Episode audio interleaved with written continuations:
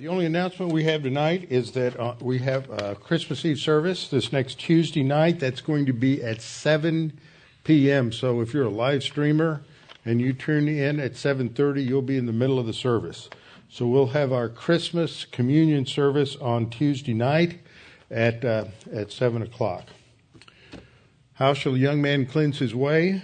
By taking heed thereto according to thy word. Thy word have I hid in my heart that I might not sin against thee. Thy word is a lamp unto my feet and a light unto my path.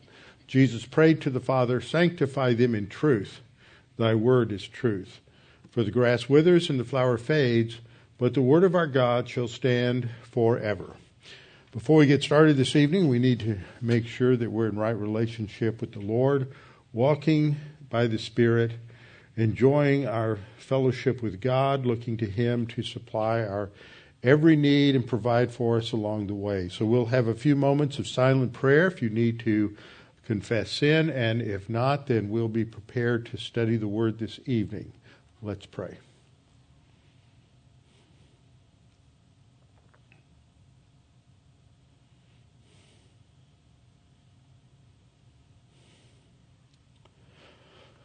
Our Father, what a joy it is to come together to study your word and to reflect upon all that you have provided for us, just to reflect upon the significance of your word and how it was revealed through the prophets in the Old Testament, through the apostles in the New Testament, and how it was recorded and preserved, protected all down through the ages, and how what a privilege it is that we have your word uh, before us. We have it in many many different formats and different translations. And and Father, we can learn and you use this your word in our spiritual life. As uh, our Lord prayed to you sanctify them in truth. Thy word is truth. It is indispensable and central to our sanctification our spiritual life our spiritual growth. Father we pray that we might be encouraged challenged as we study this evening and that we may gain greater focus on our own spiritual life and spiritual growth. And we pray this in Christ's name. Amen.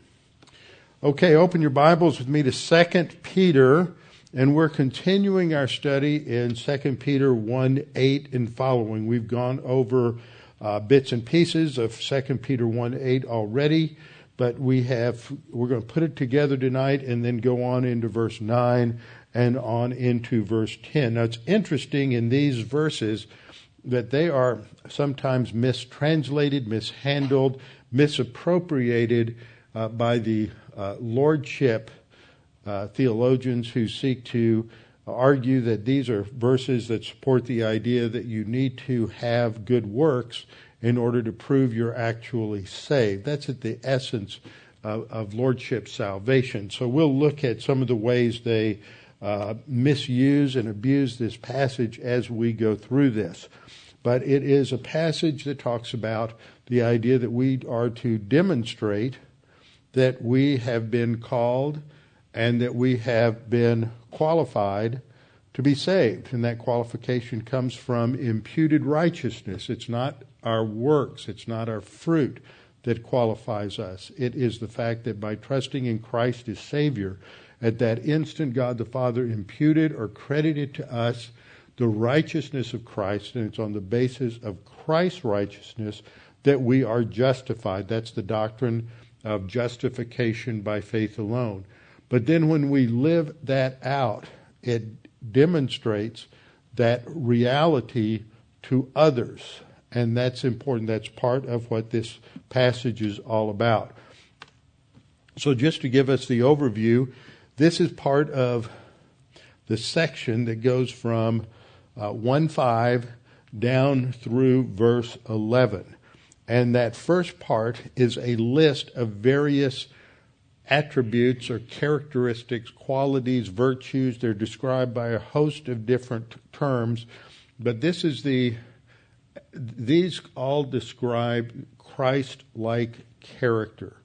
And it fits with, as we studied in a few lessons back, it describes the, the fruit of the Spirit. Some of them are parallel, some of them are not mentioned in Galatians 5, but these are uh, the qualifications, the characteristics of the Lord Jesus Christ's character that are manifested in us as we grow and as we mature.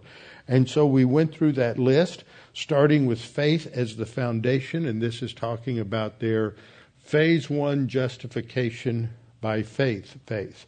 And so it is that faith that they are delivered from or saved from the eternal penalty of sin. And then to that they add uh, virtue, that is their spiritual excellence. The term that you'll find in a lot of books is moral excellence. The difference is that non Christians, unbelievers, can be moral. So we have to distinguish that term in some way. So it's talking about spiritual excellence, that which is produced in us as a result of our walk by the Spirit. And so that's why I went, took us through Galatians uh, 5:16 and following a few lessons back to faith, uh, spiritual, uh, spiritual excellence, and to spiritual excellence knowledge, because the Christian life is based on knowledge. It's based on information. That's not the end goal, is to acquire information. It is the means to the end, which is our spiritual growth and God transforming us into the character of Christ, the image of Christ. To knowledge, self control. There's self mastery, is the idea there. That is not letting the sin nature run away with itself, but of course we can only truly master it as we're walking by the Spirit and to self mastery perseverance that's hanging in there with the Christian life and not reaching a point where we think, okay, I'm happy, I'm satisfied, and I've arrived. We have to hang in there all the way to the end. And not to be saved, but in order to continue to grow and mature and to glorify the Lord, not to demonstrate the, uh, the reality of our salvation. That's what the, the fifth fifth word in the acronym TULIP. TULIP is describes the five points of Calvinism. The T is for total inability. The U is for unconditional election. The L is for limited atonement. Christ died only for the elect. The I is for irresistible grace, that God the Holy Spirit only works on the elect uh, to bring them to a knowledge of salvation. And the P is perseverance, that God the uh, that the individual believer must persevere, maintain his faith to the end, or uh, he's not really saved. Now, that idea, interestingly enough, is uh, it came out of uh, Augustine, the Bishop of Hippo, fourth century, around 390 to 425. In that era is when he is somewhere in there. He is saved. But he comes out of a background where he's been heavily influenced. He's bounced around from one religion to another. And initially, he probably had it right.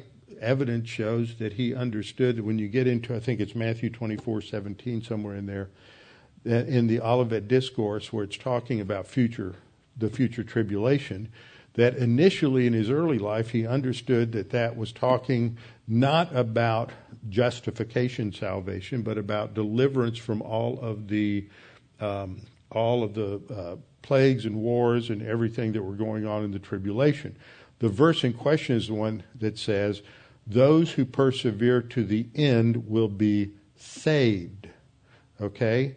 Now, a lot of times in the New Testament, the word saved doesn't refer to salvation from eternal condemnation.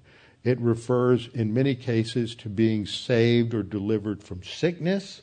It also um, means be saved or delivered from certain circumstances, and that's the way it should be understood in Matthew 24.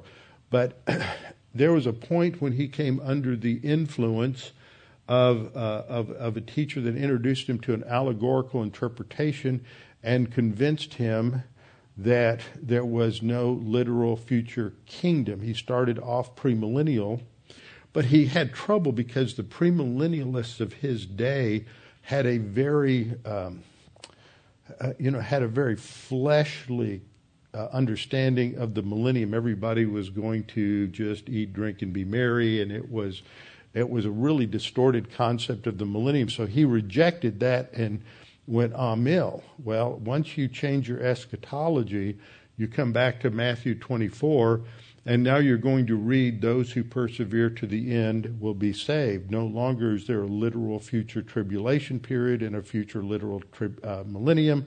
So now he changed his interpretation to mean that those who persevere to the end will be justified. So he introduced this concept of perseverance, which is later picked up by John Calvin. It's picked up first by Martin Luther. Martin Luther was an Augustinian monk before he uh, wrote his his 99 Theses on the Church at the Door of Wittenberg, starts the Reformation. And John Calvin goes to law school at the Sorbonne at the University of Paris in Paris, which is an Augustinian school. So they picked up Augustine's theology, and as a result of that, they basically are regurgitating the foundation of Roman Catholic uh, anthropology, Roman Catholic hamartiology, and Roman Catholic, uh, to some degree, Roman Catholic soteriology. That you have to have uh, this fruit, this moral change in your life, or you weren't really saved. And that's what perseverance came to, came to mean in uh, Reformed theology. Some people, like Lewis Sperry Chafer, sort of re- revised it a little bit and said that it meant to that Christ would persevere in keeping us, and that's accurate, but that's not the historical uh, meaning of perseverance. But biblically, the idea of perseverance isn't to show that you're saved, it is to continue to grow and mature despite opposition so that you can glorify God to the maximum. And so here he lists perseverance to perseverance, godliness. That is reverence. Rever- it's usually translated reverential fear of God, but that's an awkward concept. The fear of the Lord is the beginning of wisdom, and I think of this word more as a description of a mature spiritual life. So that's, that's what godliness is. It's a mature spiritual life, and to that you add uh, brotherly kindness, brotherly love. Uh, every, that Christians are demonstrate that they are disciples of Christ by loving one another, and to brotherly kindness, love. So it uh, goes from Philadelphia or Philadelphos to agape love.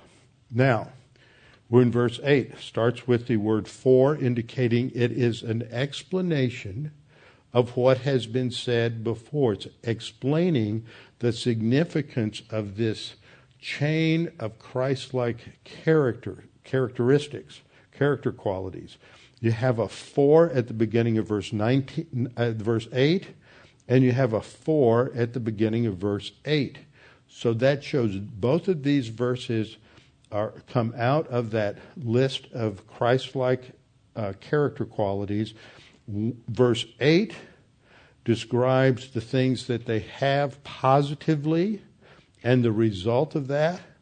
Verse nine deals with the lack of those qualities and the negative consequences. But the issue is that both of these are addressed to believers. This is where you get into a problem with the Lordship salvation people because they want to indicate that if you lack these things, then you're not really saved. And so we have to go back and look at the context, which tells us that they were actually saved believers. They're treated as believers all the way through Second Peter.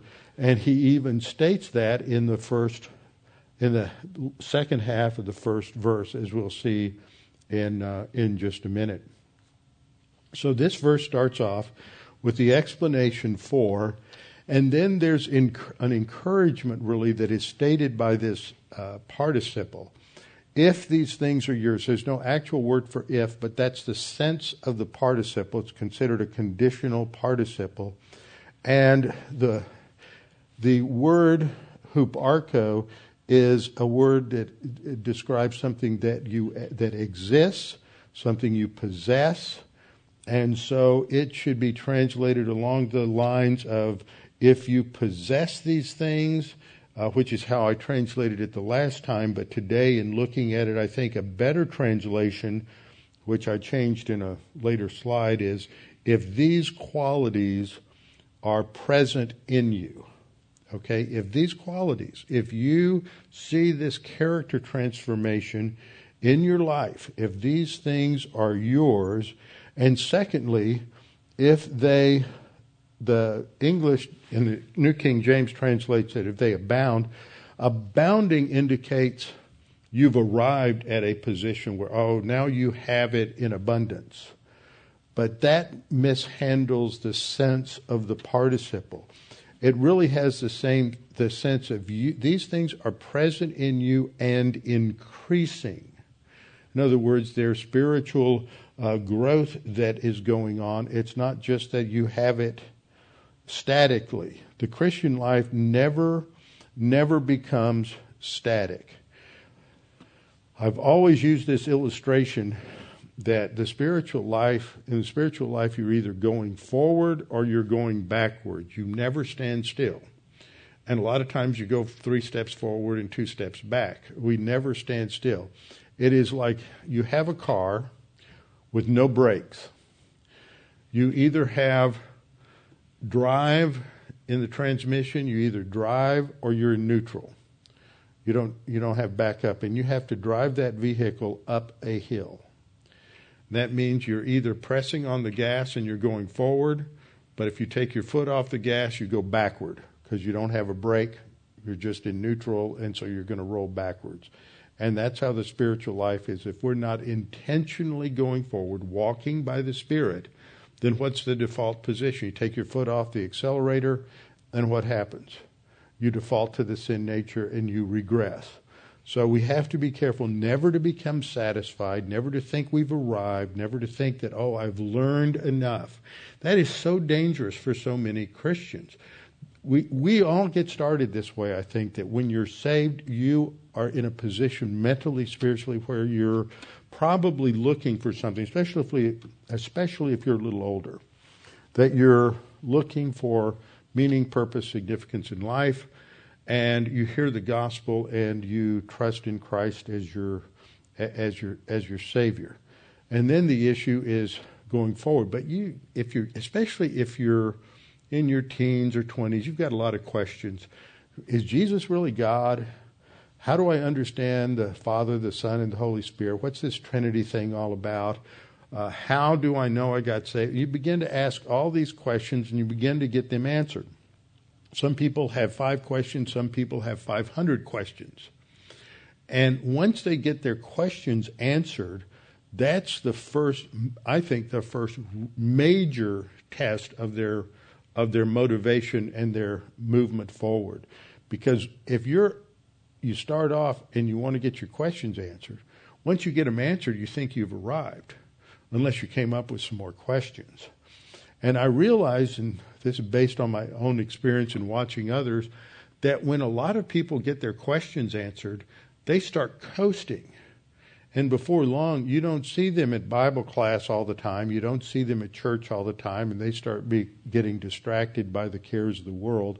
And and what happens is your motivation has to shift. You for a long time you'll go to class because you want to learn not everything, but everything you think you need. When you get there, you tend to relax. And you say, Well, I've heard this. How many times have you come to class? Well, I've heard this. I've seen that diagram before. And you start thinking about what you're going to do tomorrow. You start thinking about uh, next week. Uh, you open your Bible, read something else, whatever it is, but you, you quit concentrating and focusing. And the point is, once you get in a certain stage, somewhere in your spiritual adolescence, you have to make this switch from coming to class to learn something new to coming to class to be reminded of what you need to know to get through every day and face the challenges and problems that you have. And you may not be learning anything new, but you need to be reminded of all the stuff you've already learned because that's important to remind you that you need to walk with the Lord every day. He's going to provide for you, He's going to take care of you. Whatever the problems are you face, God's going to take care of you. And we forget usually faster than we learn when it comes to spiritual things. So we have to constantly be reminded to bring those principles back uh, into the front of our mind. So the idea here is if these things are, are yours, if these spiritual qualities, that's what the things refers to, if these spiritual qualities are, are present in you and increasing, that is the key to avoid being spiritually non productive and un, unfruitful. And that's what we find in the next set of words. You will be, and that's this uh, verb over here, kathistemi, which means you you will uh, cause this to happen. And it should be pre- as uh, translated as a present. It's not translated that way. It's translated as a future. You are. If these things are yours and increasing, you are neither barren nor unfruitful. Why? Because these qualities are yours. So there's a growth process that's being described here. That as you grow and develop and, and walk by the Spirit, then these spiritual uh, characteristics, Christ like characteristics, are developing in your life. And if they're being developed in your life, that's fruit. That's what we looked at. The fruit of the Spirit is love, joy, peace, patience, kindness, goodness. That's fruit. It's those spiritual qualities, not how many people you witness to, not how many people you uh, are saved because of your witness. It's not quantifiable. It is the, the, the character quality. So you are, if these things are yours and present in you, you are neither barren nor unfruitful in the knowledge of our Lord Jesus Christ. So, this is talking about this same issue that relates to having uh, application in your life. And that's the same thing that is brought up by James in James 2:20. Now this we'll come back to James 2 a little later on, but this issue starting in about James 2:13, the question is raised about the connection between faith and works. Now what happens is uh, the the lordship theology comes along and says, see, if you have to have works to demonstrate your faith. And if you don't have faith to demonstrate your faith, it's a dead faith. And by dead faith, they mean a non existent faith, a faith that never existed. But a dead faith is not a faith that never existed, it's a non productive faith. For something to be dead, what do you know is an absolute truth? When you see something dead, what do you know about it? That it was alive at some point it had to first be alive before it's dead. And so, for there to be a dead faith, once there had to be a live faith. So, this is a believer who once had an active faith trusting in the Lord, and now it's no longer productive. He's, he's in carnality, he's hit the skids, he's, he's out of it spiritually. So, a dead faith is not one that never existed, but it's one that is no longer productive. And that's what uh, Second Peter is writing about. Peter is writing about having a faith that is productive. It's not useless. It's not um, uh, non-productive. It's it's not uh, used. Let's go back to our language here. It's not ineffective. I like that. Or ineffective or useless. And this is what happens with a lot of believers that it just becomes their spiritual life becomes useless or as James says, a dead, non productive faith. So in 2 Peter, we read, if these Christ like characteristics, character qualities, are present in you and increasing, this is how I've revised the translation, then they will keep you, that is, that character will keep you from being spiritually useless or unfruitful in the knowledge of our Lord Jesus Christ. Now, that's another important thing. We spent a lot of time on that word last time, so I want to just review a couple of things. The, the character quality, what, to have the character qualities, what must precede that?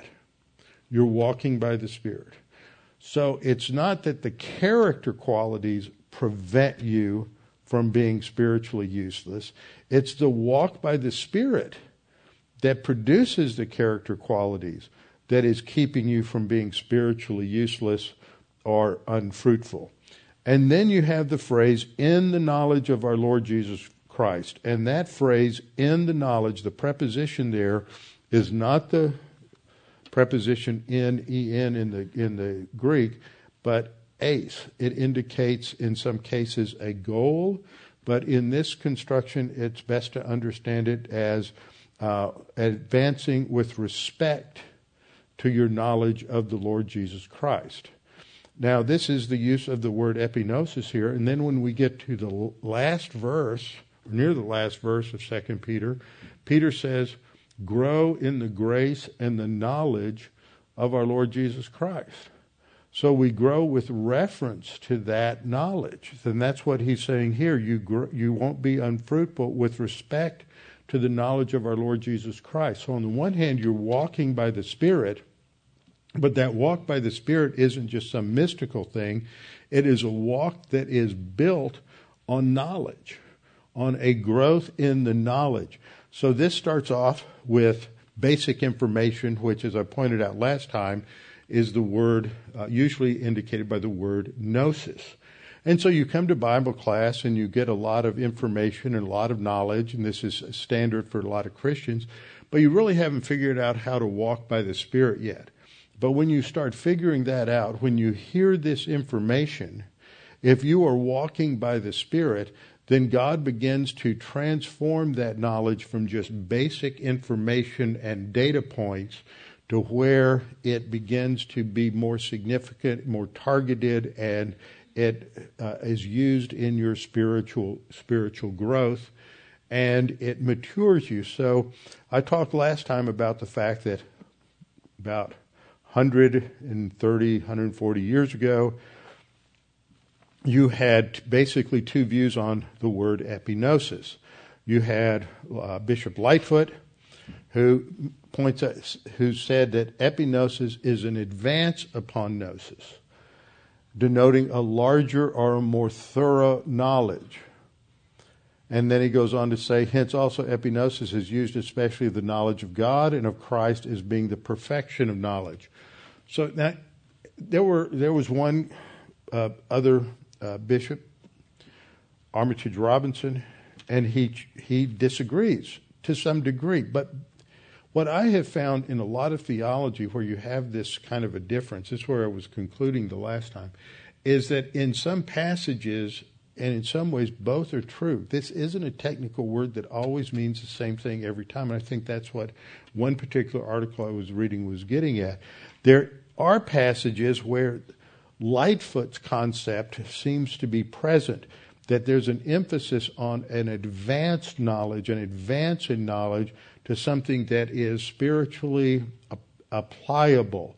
And the emphasis in epignosis is a knowledge that's application. It isn't something, though, that happens mechanically and quickly and just instantly. It's, it's the whole process that occurs in walking by the Spirit. Uh, Robinson's idea was that the preposition is an intensive, as Lightfoot had said, but directive. And so there's some sort of limitation that comes across that's going to be in the context.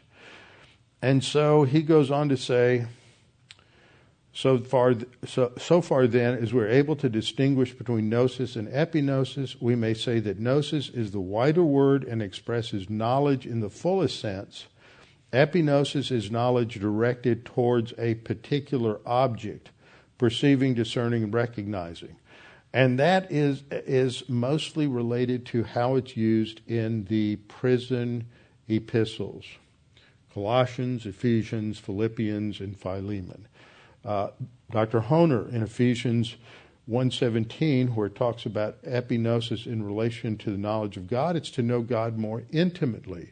But we know God more intimately, not by some mystical, uh, spiritual thing. Contemplative spirituality, which is a horrible medieval abomination, has had a resurrection along with the New Age movement since the, the 1980s. And you get churches that have these different, uh, you know, they, they get very dramatic. They have candles that are being lit. When you pray, they turn the lights down. They'll uh, create a, a, a maze like thing in the entryway and you have to walk through the maze and pray different ways, and that makes you more spiritual. And it's just medieval mysticism. Uh, this is the result of your increased knowledge of Scripture, then its application, and God the Holy Spirit uses all of that to begin to change us, transform us, and conform us to the character of Christ.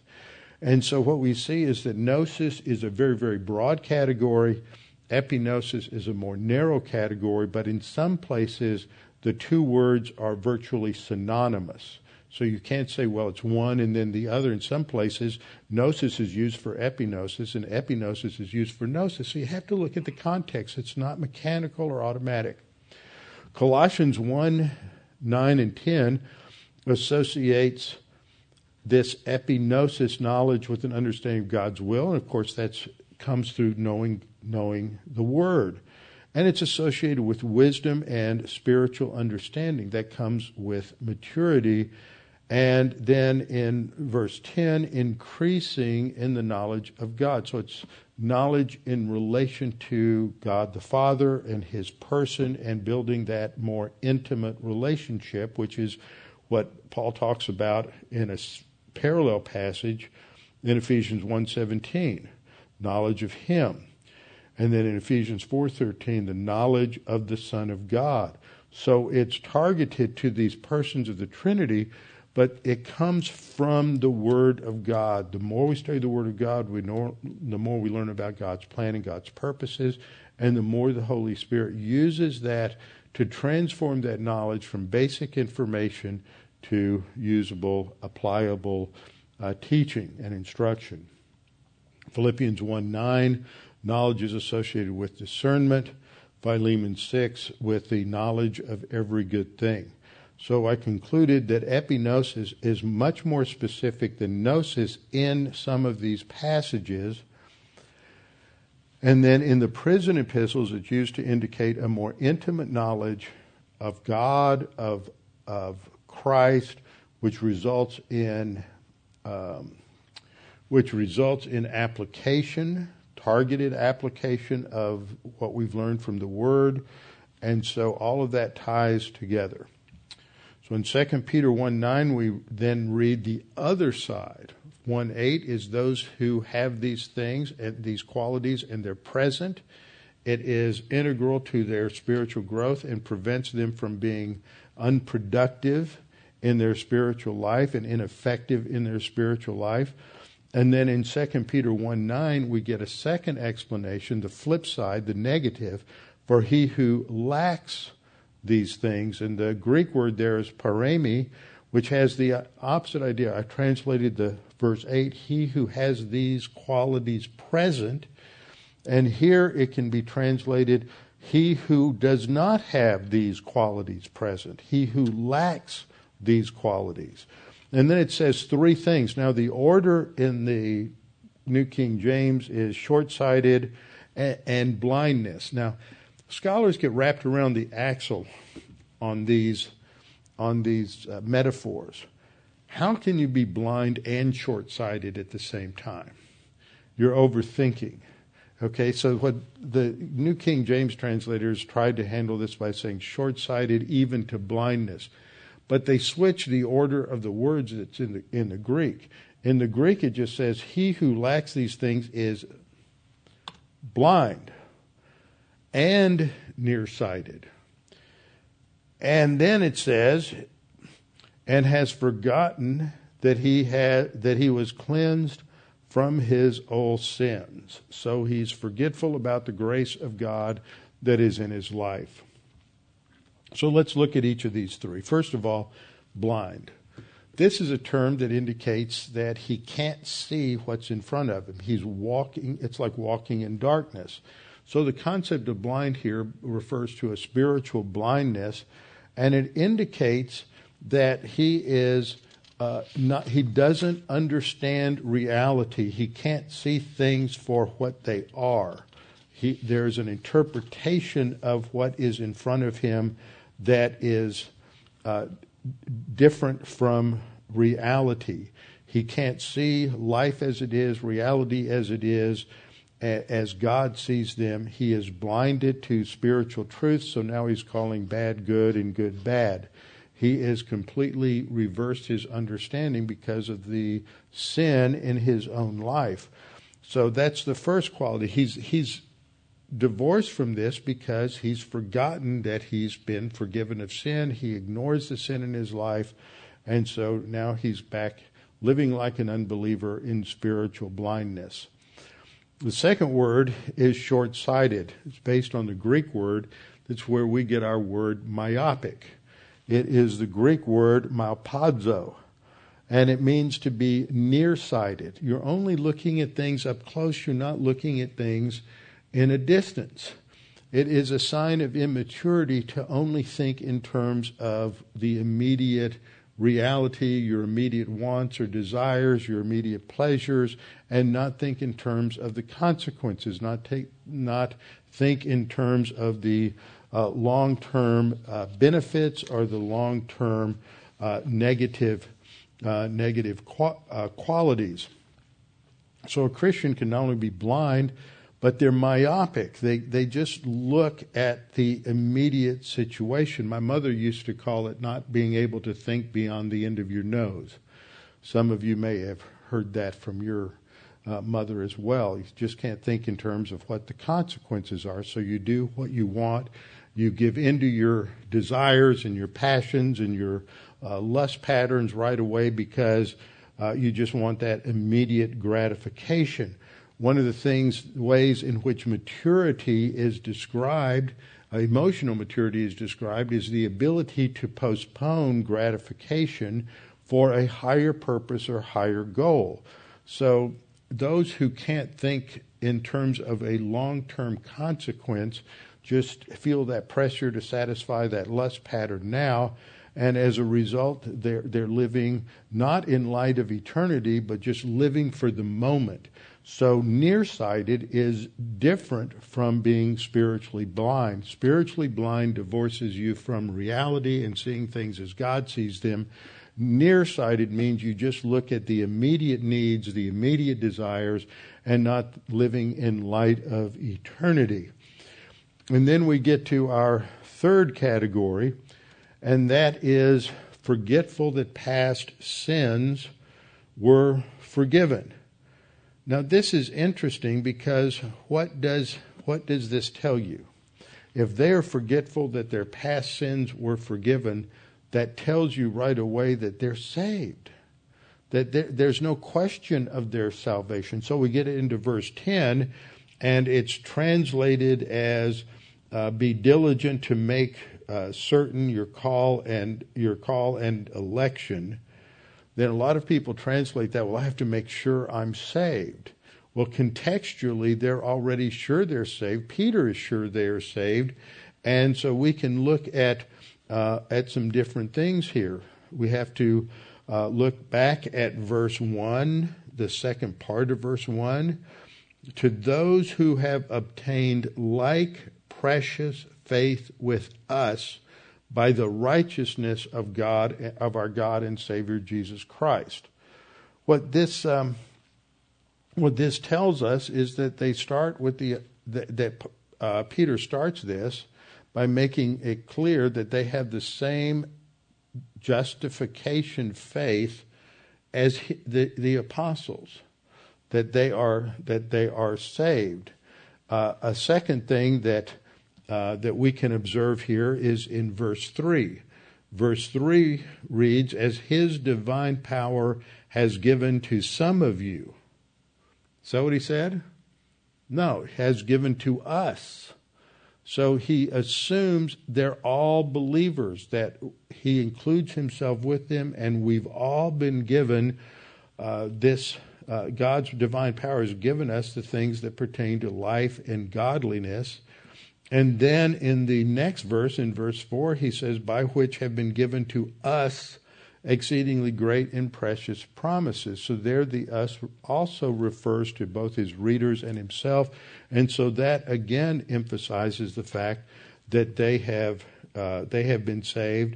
And then when you get to verse 5, he says, But also for this very reason, uh, giving all diligence, add to your faith virtue.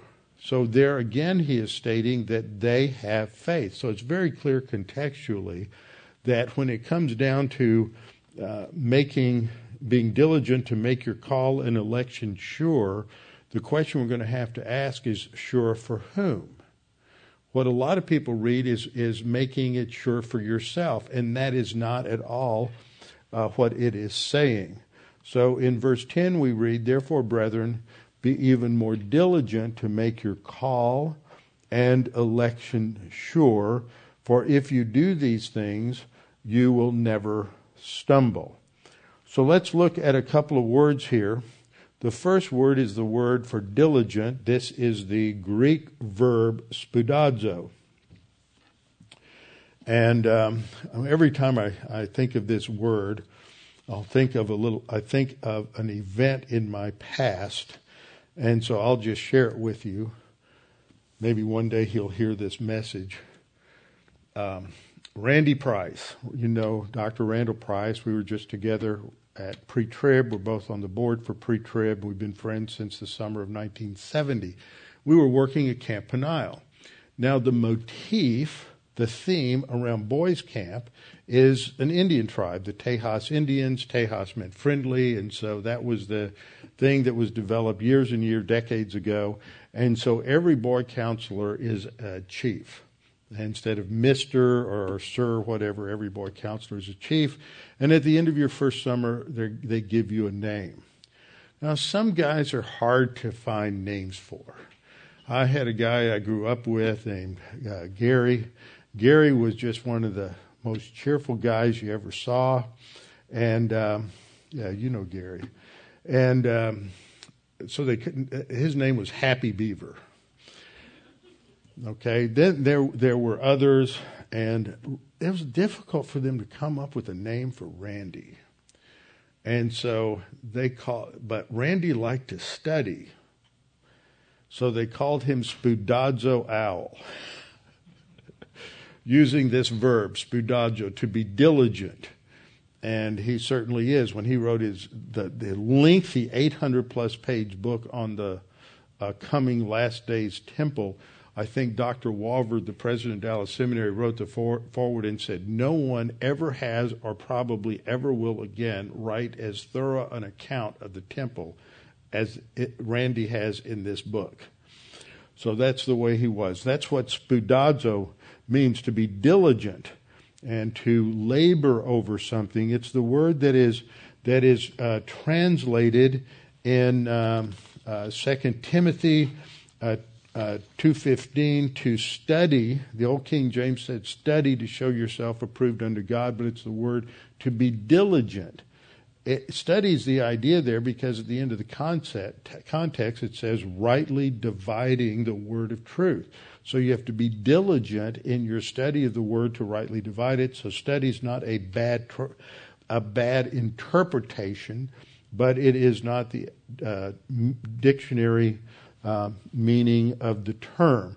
So he says, therefore, brethren, be even more diligent. And there's another word in the Greek there that just intensifies that word for diligence. So not only do you focus on your spiritual growth, but then continue. It, these qualities have to be have to be present in you and increasing, and don't give up. Continue to be diligent even more diligent uh, to make your call and your election sure. So we have to look at a couple of these words call and election. Well, we've studied call before. We'll look at it again in Matthew 24. Has the idea of the invitation to accept Christ as Savior, the invitation to respond to the gospel. And then the word election is this word ekloge, which has the idea of appointment or commissioning to a special task based on qualifications. Now, I'm going to come back and point out what some of this is. If you studied in Ephesians 1, 3, 4, 5, as we've gone through that on Sunday morning, you, you've, uh, we've studied all this in detail. It's usually translated election or selection, and in Calvinism, It's the U in the tulip. The U in the tulip is unconditional election, that God doesn't pay attention to his foreknowledge or anything else. He has no qualifications or anything for his selection of someone to be saved. And what we'll see is that isn't quite true. The word is always used of selecting somebody who's qualified. Now, the issue is what qualifies you. Are you qualified by your works? Are you qualified because you possess the righteousness of Christ? And that's what we'll see. You're qualified by the possession of Christ's righteousness. But I'm getting ahead of myself. We have to understand that it's always a selection based on some qualification. Now, the other word that's used here is that word that's translated sure, which is the word bebaios, and it has the idea more of confirming or certifying or attesting to something. So the, the issue here is be diligent to demonstrate or to certify your call and and um, at, at your, your, call and how am I translating uh, in selection or uh, commissioning to certify your call and commissioning as a believer. Now, this word ekloge, the Hebrew word is bachar, which takes us back to how it's used in the Old Testament, and this is a great example for it. This is the NET translation. And the NET translation, which was done by most, I'd say most of the guys, who, men who translated the Old Testament were at Dallas Seminary. A lot of places I disagree with their theology and different things. I don't recommend it for people because it's, they just have a lot of notes, interpretive notes that aren't correct. But on their translation note, they often give you insight, sometimes insight where there's an issue, but you don't like their solution. Anyway, in this is how they translated Judges 2016. Among this army, that is the army of the Benjamites, were 700 specially trained left handed soldiers. I don't know why you get specially trained, but it does indicate that there's a qualification there that they they just didn't randomly go along and select 700 who were going to be uh, slingers in the army.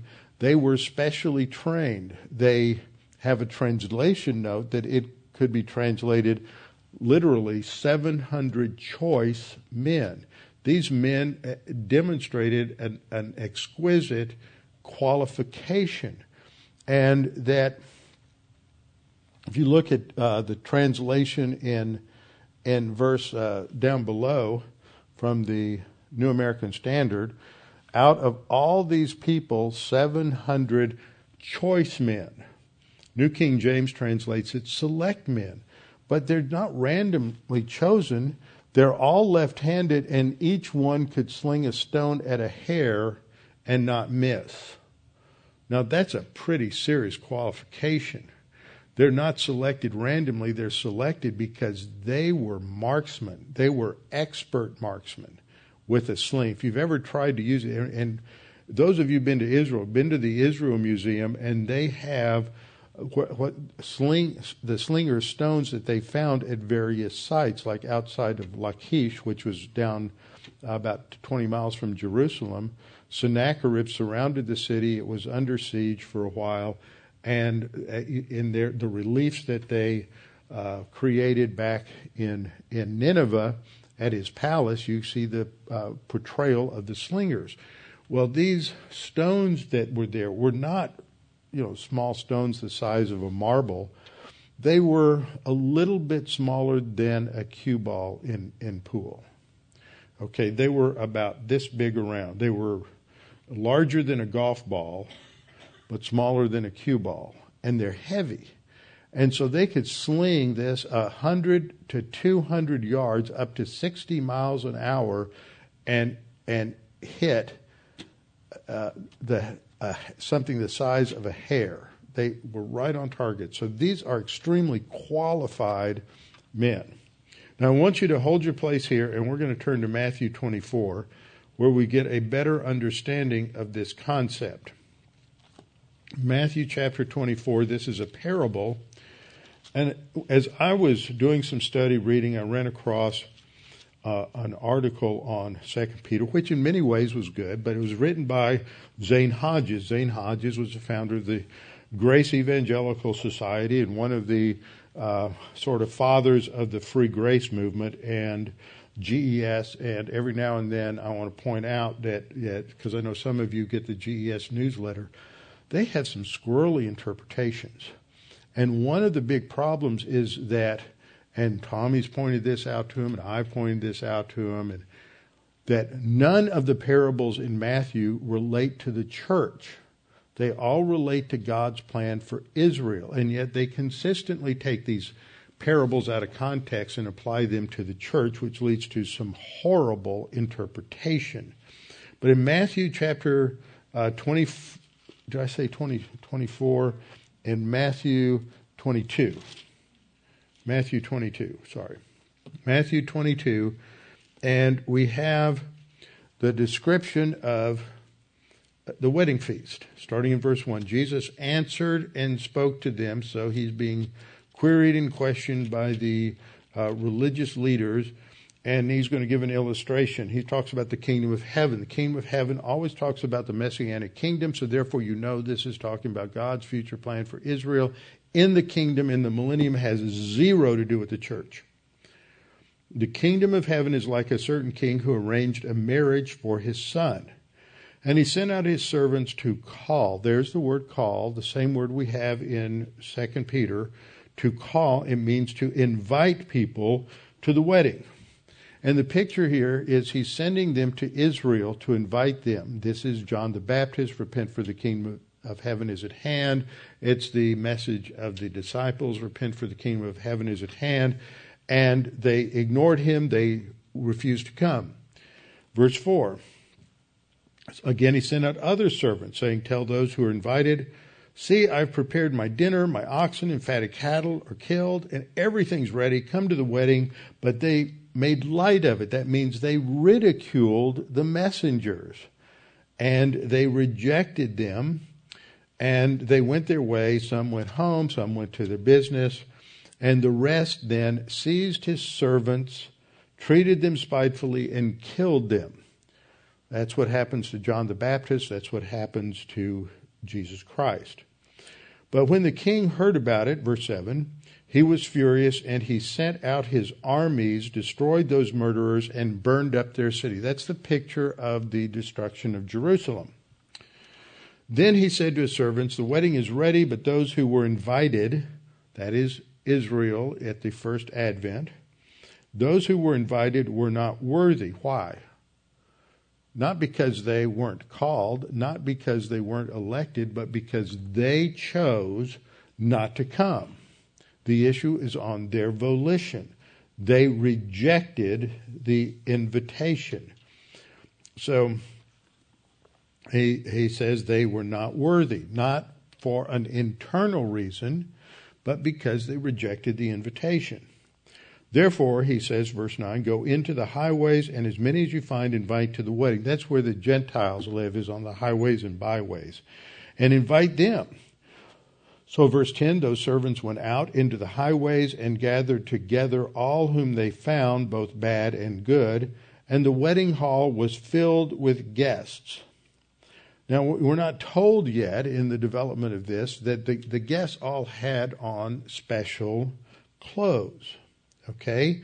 They come, both bad and good, and the wedding hall is filled with guests. But when the king came in to see the guests, he saw a man, singular, there who did not have on a wedding garment. That implies everybody else had on a wedding garment.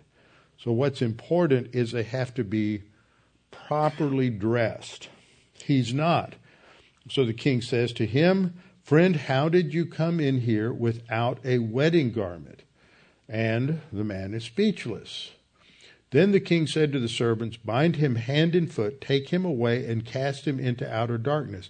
Now, these GES guys come along and say outer darkness is some punishment in the millennium for, for uh, church age believers who lose reward at the judgment seat of Christ. This isn't talking about the, the Bema seat here. This is talking about uh, the invitation to the kingdom. And those who aren't qualified are going to be sent to outer darkness, and they aren't qualified because they don't have the righteousness of Christ.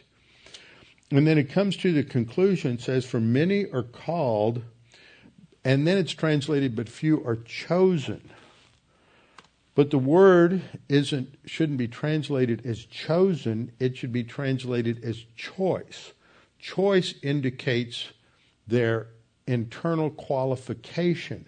The only, the only people who make a choice in the whole parable are those who choose not to respond to the invitation. They reject the invitation and they ridicule the invitation and they go home and they go to their businesses and they don't want to go. That's the only choice that's made. So it's not contextually accurate to say few were chosen because those who came were not chosen by the king. They chose to respond to the invitation. So it should be translated for many are called, but few are choice. What makes them choice? They're qualified because they have on the right garments and the right garments represent the imputed righteousness of Jesus Christ. So let's look at one other aspect as we go. Let's you go to James two, and I'm going to go back to Second Peter for just a second. In Second Peter, I'm going to go find the slide. There we go. Second Peter one ten. Therefore, brethren, be even more diligent to make your call and and are to attest to your call and selection. That that selection is based on a qualification from what we've just seen. And then states, for if you do these things, that is, continue to uh, have these qualities present in you and continuing to grow in those qualities, increasing in those qualities, then you will uh, never stumble. So the idea here is going to be to the certifying your call and election is talking about showing the qualifications, the uh, Christ-like characteristics uh, that you have. And so we see a similar passage in uh, in uh, in James, James chapter two. Okay, in James chapter 2. Let's just look at James 2 briefly to get sort of a, a, an orientation here to what is going on contextually. The basic principle is set forth in verses 14 through 17. The question is asked, What does it profit my brethren? Now notice that. My brethren, all through James, refers to the readers as believers. They're my brethren or my beloved brethren. Peter refers to, in the verse that we're studying, to his readers as my brethren. So, what does it profit, my brethren, if someone says he has faith, that is, that he understands the word and he ha- understands what's taught in the word, but he doesn't have works? Works means application. He's learned a lot. He's got doctrinal notebooks lined up all, on all his shelves, but he doesn't live a life showing any application of what is done. So the principle is laid out that that doctrine, that is what's taught in the scripture, without application, you can know a lot, but without application, it's just useless. It doesn't deliver you. Can faith save him? Isn't justification by faith alone. It is, it's not doing you any good. It's not delivering you in the problems and difficulties of life. And that's 14 through 17 gives a couple of examples. Ending in verse 17, thus also faith by itself, if it does not have works, is dead. Not non existent, but no longer functioning. It's no longer being applied, and it's not doing the, the believer any good because he's not trusting in God.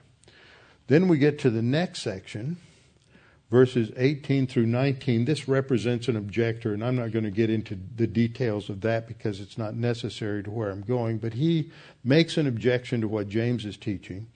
And then James gives some illustrations in 2 uh, 20 to 26. One illustration has to do with uh, Abraham, and the other has to do with Rahab.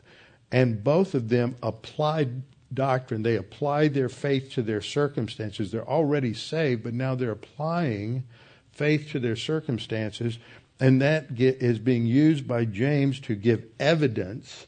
He is uh, uh, certifying, it certifies their, their salvation.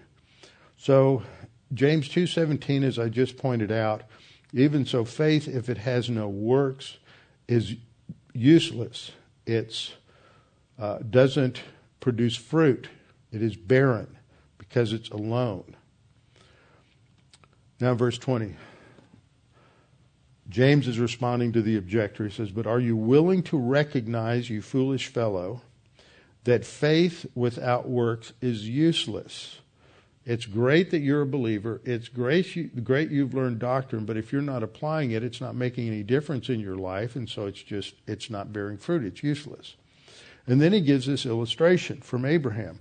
Was not Abraham our father justified by works when he offered Isaac his son on the altar? What chapter in Genesis would you go to to find the story of Abraham and Isaac? Genesis 22. Okay? Genesis 22 tells that episode. And that's the example that James is using. That something is happening there that's related to justification. And so he draws this point, verse 22. Do you see that, that faith was working together with his works, his application, and by works, faith was made perfect. It was matured. It didn't begin. Now, Romans 4 1 refers to the time when Abraham is justified by faith, when he became a believer. And Paul uses this illustration, Romans 4 1, and says, What then shall we say that Abraham our father has found according to the flesh? For if, and that's a first class condition, for if Abraham was justified by works, he has something to boast about, but not before God. So wait a minute. Paul is saying that, that Abraham was not justified by works, and James is saying he was justified by works. What they're talking about is two different justifications. The justification illustration James is talking about is at the end of Abraham's life, or near the end of Abraham's life, in Genesis 22. But, James, but, but Abraham is initially justified by faith. This is when he is saved in Genesis 15 6. And he believed, and technically in the Hebrew, it's not talking about what happened in Genesis 15, 1 through 5. It's, talk, it's reminding us that James had, I mean, that Abraham had already believed in the Lord, and it was imputed or counted to him for righteousness.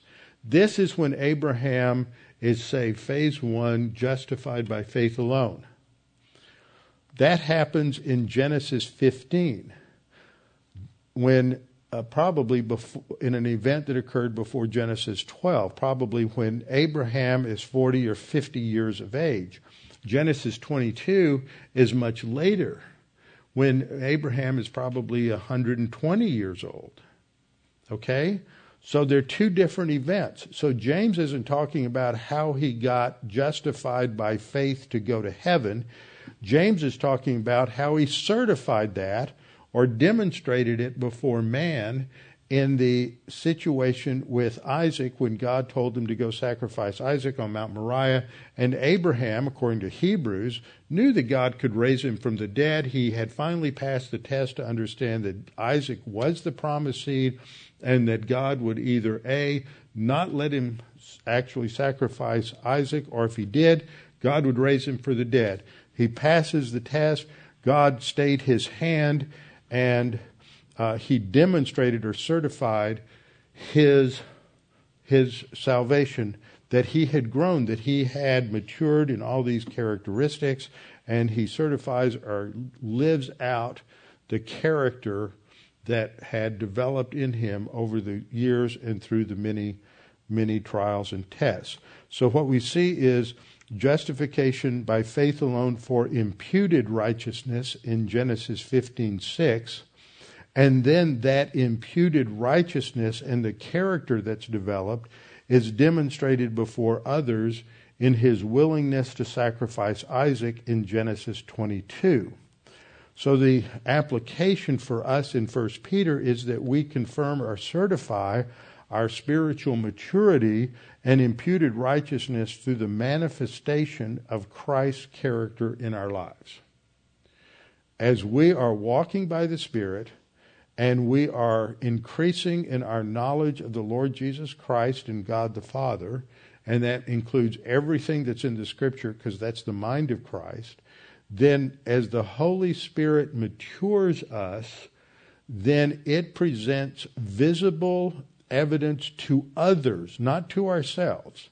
It certifies to others that we are believers because, as Jesus said in John 13 34 and 35, that by this, that you love one another, all men will know that you are my disciples. It's a certification to others of what we say when we say that we are a Christian, we believe in Christ, and that we're walking with the Lord.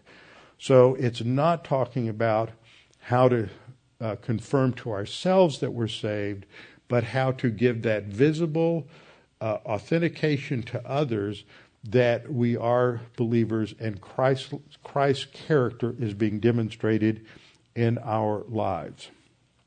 Next time we'll come to verse 11.